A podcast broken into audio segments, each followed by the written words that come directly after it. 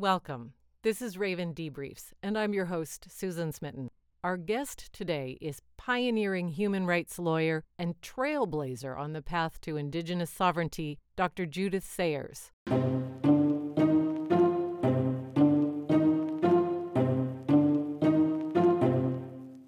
We spoke with Judith in late summer of 2020, just as her community was reeling from the violent murder of Chantel Moore at the hands of police. The police shooting of a 26 year old Indigenous woman has raised all kinds of questions. The Edmundston police had been asked to do a wellness check on Chantel Moore on Thursday. Her family, Indigenous leaders, and Canada's Indigenous Services Minister want to know why the officer who checked on her shot her and killed her. The Nuu-chah-nulth Tribal Council is calling for an immediate independent investigation. Edmundston police have handed the investigation off to Quebec's police watchdog. The shooting occurred just over a year after the release of the final report of the National Inquiry into Missing and Murdered Indigenous Women and Girls. Her death has drawn national attention at a time of increased scrutiny on the use of force by police in Canada and the U.S.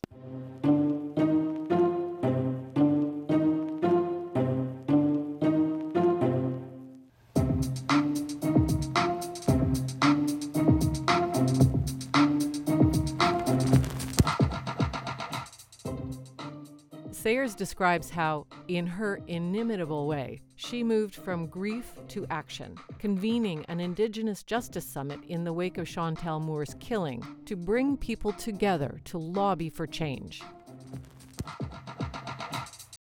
What are the things we can do to ensure that there will never be another Indigenous person shot? I mean, I know that's a really lofty goal, but um, you know, it's one that we need to talk about we pulled together, we just pulled together a team of amazing individuals, professors, lawyers, anybody who'd been involved in the justice system. It was awesome.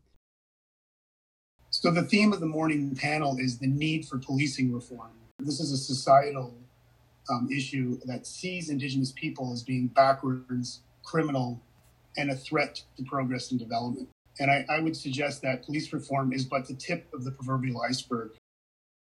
You know, our people are not safe, they're not secure. And there is a fundamental violation of charter rights, not as well as, in, as international rights. And we need to be having framing that as a discussion to put pressure on the governments. This is not just a, a matter of uh, budgets and if, if they want to, if it's convenient.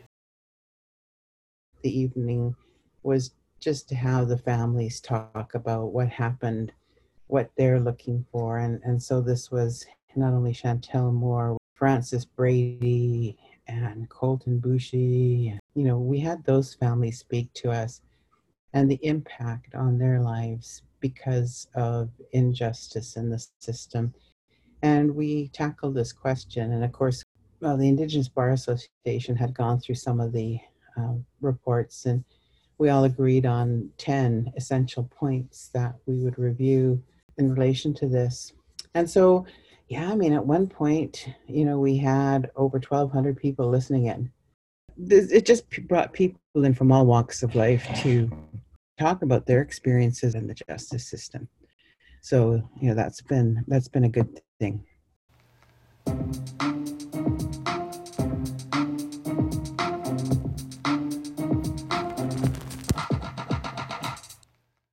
For many Indigenous people in this country, the police are the gatekeepers for colonization. The colonial machine is often initiated by an engagement with police representatives. Oftentimes, these are innocuous uh, interactions between the police and Indigenous people that lead to uh, tragic events. I would like to remind that all of these engagements are carried out by institutions which they, they themselves have acknowledged are, are uh, performing and carrying out systemic racism.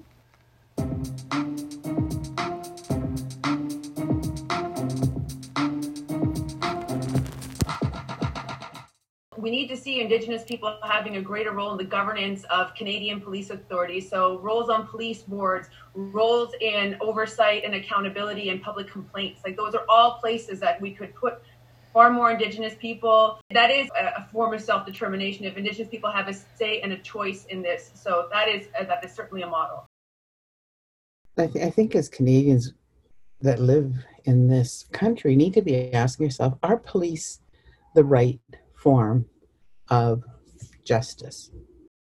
Are they doing their job? You know, we hear a lot from the United States and within Canada to defund the police.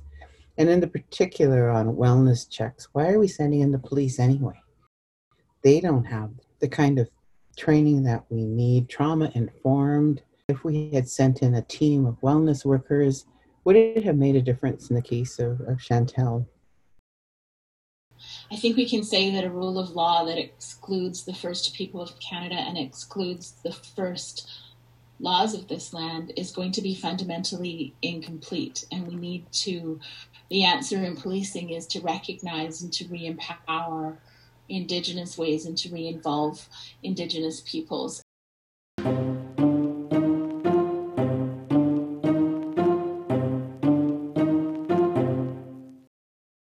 So we need to be having a discussion across this country as to what is the role of the police. I tried to get um, Minister Bill Blair, the public safety officer, to put in place a task force to look at wellness checks, you know, just one thing. And, and he just says, oh, we're amending the Police Act. And I said, that's a really long process.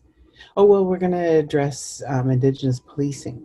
And those are all well and good. The minister needs to talk to the right people the people that have been affected by this, you know, the billions and billions of dollars it takes to police in this country, is that the right use of the money?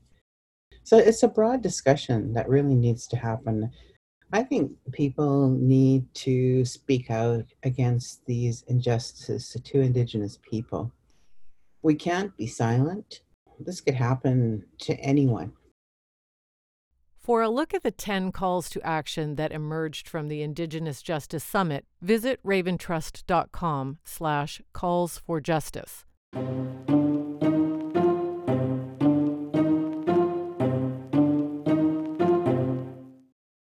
Lawyer, mother, and community leader from Hupacasath Nation, Judith Sayers also sits as the president of the Nuu-chah-nulth Tribal Council, we spoke with her just as she took up her position as the Chancellor of Vancouver Island University about her life's path and her vision for a clean energy future led by Indigenous nations. When I was 12, I decided I wanted to be a lawyer and just fascinated with the law and what it could mean.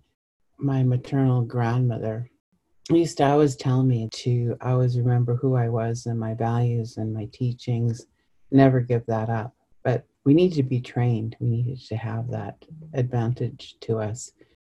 And my grandfather, um, who was the hereditary chief of Hupacasath, became that because he could speak English and he could communicate. And so that was really important for me to see and to and to understand. And so I was always motivated to get an education and be able to contribute so I went off to university and I almost didn't go back to law school. But then I realized that that had always been my dream and I, I did that as well.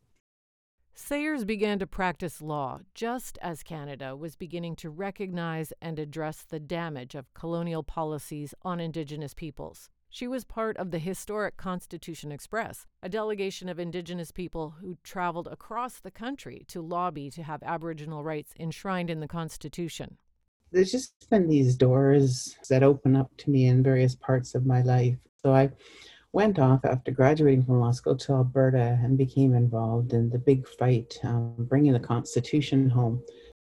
We lobbied hard to ensure that our rights were enshrined in the Constitution. I think we're one of the only countries that have a section that has constitutional protection. Here's Dr. John Borrows. Canada's Constitution has a Section 35, which says the existing Aboriginal and treaty rights of the Aboriginal peoples of Canada are hereby recognized and affirmed. Now, the challenge has been to discover what that actually means. You know, we use Section 35 to promote our rights, to ensure our rights are carried out. and we shouldn't have to go to court. You know, our rights to hunt, fish, trap, gather should be automatic, but in many cases, we've had to go to court just to get the court to affirm uh, our Section 35 rights.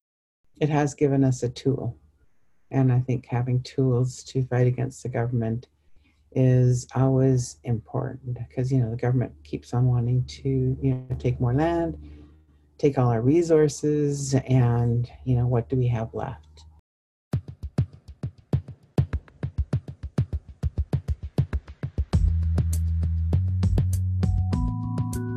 This is Raven Debriefs. If you like what you hear, subscribe and review us on iTunes or wherever you get your podcasts.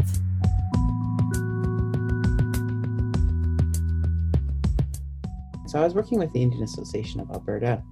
Got really involved politically, but had a really hard time finding articles to become a lawyer within British Columbia. You know, law firms would ask me, um, how radical am I on a scale of one to 10? Do I want to get married? Do I want to date? Do I have, want to have children? Thank goodness that Willie Littlechild offered me articles out in Hobbema. So I worked out there for about a year, year and a half. And the chief there was very instrumental in international work.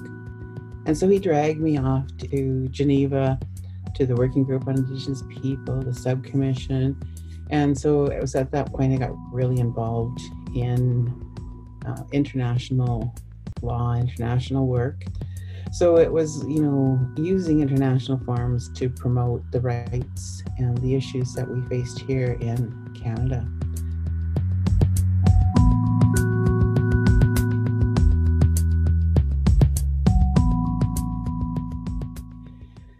I ended up having two kids um, no support from the father.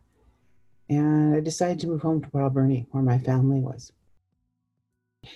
You know, I, I got involved in the community, know, in the community here and decided I wanted to run for chief.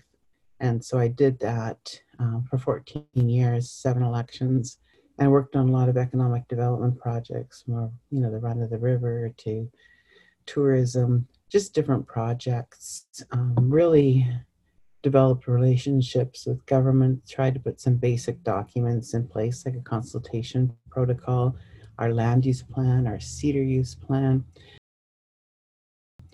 Um, just really worked on those kinds of things. And then after 14 years and I lost the election, it was pretty was pretty devastating. And so it was kind of a really weird time in my life because there were so many, you know, you get so involved in things. There's so many things you want to accomplish for your community. And all of a sudden it's gone. All this burden's off your shoulders. And so that's when I started working with the University of Victoria. I got to be an assistant professor. So, you know, my life had been a doctor, a lawyer, an Indian chief, a professor, and the chancellor. And then the role of the president of the Nuu-chah-nulth Tribal Council came up. And I thought, it's time to get back to the Nuu-chah-nulth because I've, you know, had so much. Um, I'm going to run, not knowing what the result would be. But I'm in my almost finishing three years in this position and just love working with the Nuu-chah-nulth people and for our people, being the voice for our people, and uh, bringing attention back to Nuu-chah-nulth. I'm Susan Smitten, and you're listening to Raven Debriefs. The music you're hearing on this episode is by Kinnie Starr. Is it alright for me to feel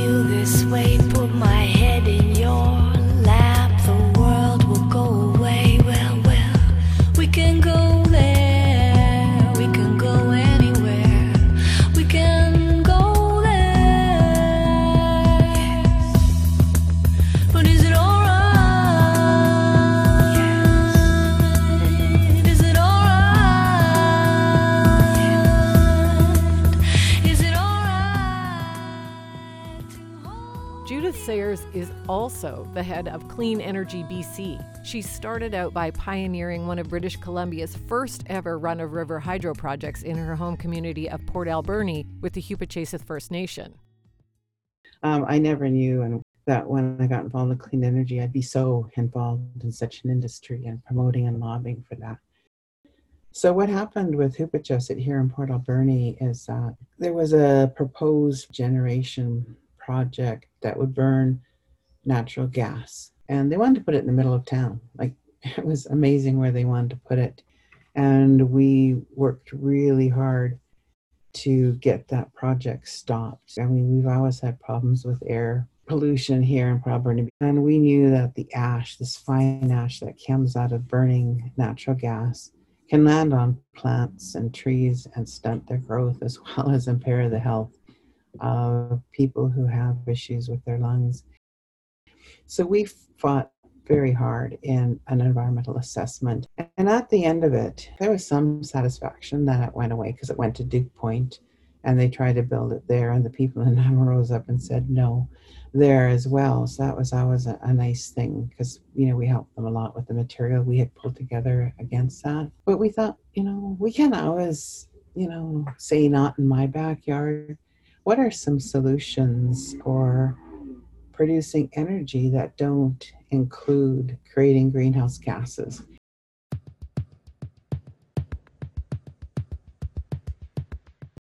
and we started researching clean energy in our territory and we had an engineer going out and looking at some of our streams to be able to do a run of the river project and so we chose china creek in our language Upnit, and started working on a project and we got to the point uh, where we applied to bc hydro where we were really worried because we had a really small project at the time it was three and a half megawatts but then working with the engineers further we were able to get a project of 6.5 megawatts.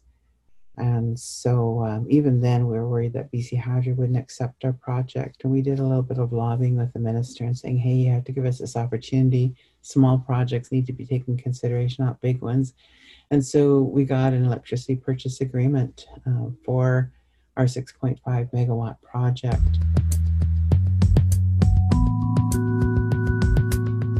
So I ended up getting more and more involved in that industry, learning about it, becoming a lobbyist with other people who had projects. At the beginning, um, a lot of the developers weren't working closely with First Nations, and in those days, accommodation, consultation accommodation really wasn't in place. So First Nations were being left out. They felt that there was a gold rush on licenses in their territories and then they started consulting and getting involved in the industry. So, you know, Run of the River was the main area to begin with. And then there was a few wind projects, and of course now it's solar. There's some amazing projects out there. Kanaka Bar has a big 50 megawatt project in their territory. The powerhouse is actually on the reserve. And, and same with an Alert Bay, the First Nation there, the Quag I can tell you that the independent power producers in British Columbia, I think, are the best industry I know that work with First Nations. It's, it's taken time to get there, but they're the ones that will come to First Nations, and you know, and there's all kinds of projects all over the province. Um, Chilcotin just finished a solar farm in their territory. I think it's been up and running for just over a year. Yeah, there's so many neat kinds of projects. There's geothermal. Gitxsan have a really neat biomass project. And people got really involved in the clean energy industry. Then the um, NDP government decided to proceed with Site C. The Site C Dam, currently the subject of a Raven supported legal challenge by West Moberly First Nation, threatens to wipe out decades of progress towards clean energy in BC. Much of the power is destined for oil and fracking industries, while ecological impacts will wipe out farmland capable of feeding a million people. Because of Site C, the BC government ended programs that allowed producers like Hupacasath Nation to sell renewably generated power back to the grid, effectively destroying the business model that had shaped the clean energy movement in BC. British Columbia's focus on obtaining energy has always been on building big dams. Uh, one of the issues that we've had from the, the very beginning is that government like to say that our independent power is way more expensive than the power they get from dams. And the way they assess that is, I think, totally wrong, and many people agree with that. And how can you compare these large dams uh, with a small clean energy project. The big dams don't take into consideration compensation to First Nations. And the cost of Site C is skyrocketing. And it's going to be very expensive power when they finally finish it.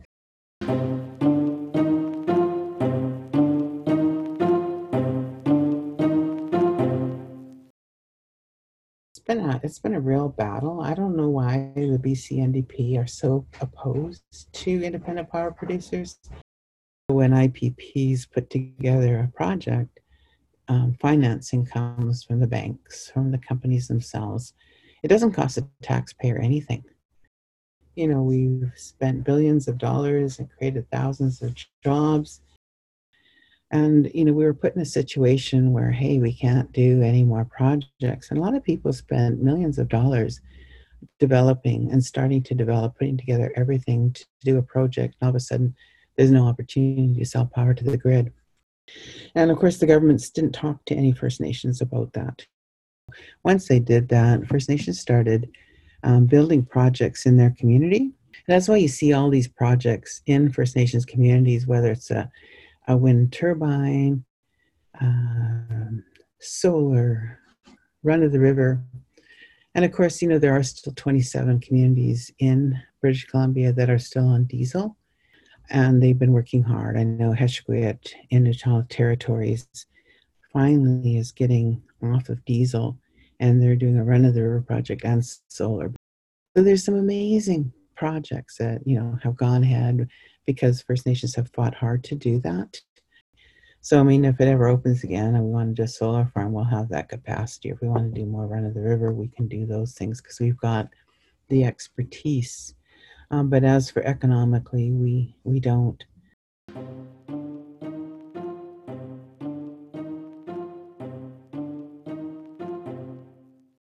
The pioneering work of Sayers continues to provide a constitutional basis for many legal challenges our organization helps to fund, from the case that stopped the Enbridge Northern Gateway pipeline project to West Moberly's current challenge against the Site C Dam. One of the things that have been has been ingrained in me um, from all my growing up years is respect for Mother Earth, for the waters that run through her, for the sky and everything that grows from Mother Earth, everything four legged, winged ones.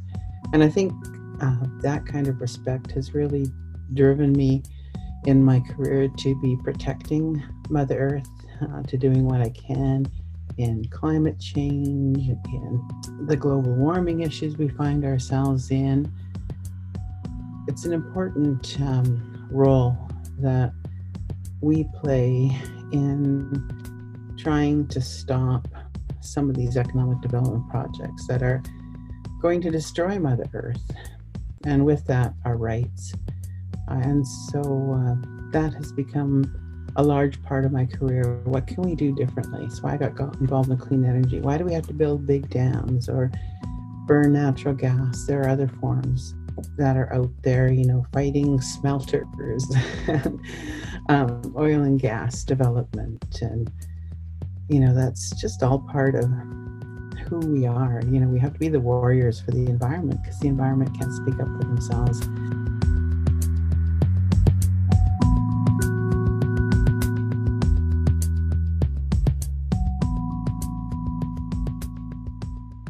It's been a step by step process. It's been one where I've had to build my reputation and credibility to explore all the issues. And I, I, think a lot of my legal training has helped me to do that because all of a sudden you have to be an expert in something. The other day I had to become an expert in what cruise ships are dumping in the oceans.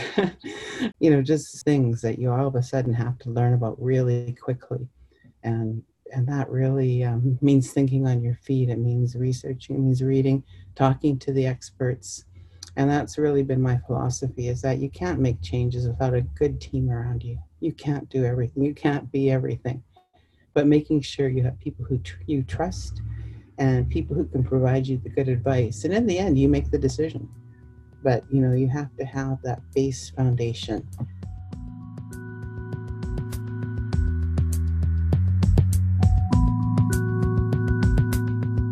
home sometimes from fighting some issue and I'd just be exhausted and you know I might have been you know angry and sometimes thinking about, know, should I just walk away from this? Should I just, you know, why don't I just find a job and be my law career? And I go talk to several elders, and they just said, you can't quit. You got to keep going. This is too important. And so, also having those advisors around me really helped focus me, you know, when I was down, or, you know, I'd come home from a big fight and I'd hug my kids and I'd realize that, hey, I'm doing this for my children, not just my children, but other children. You know, I never really plotted out in my life that I would be a chief, that I would be the president, that I'd be a chancellor. Those opportunities came to me. You know, I, I appreciate the ability to be able to be part of the politics in this province and working with other First Nations chiefs and leaders and working together for the good of the First Nations in British Columbia and in many respects within Canada.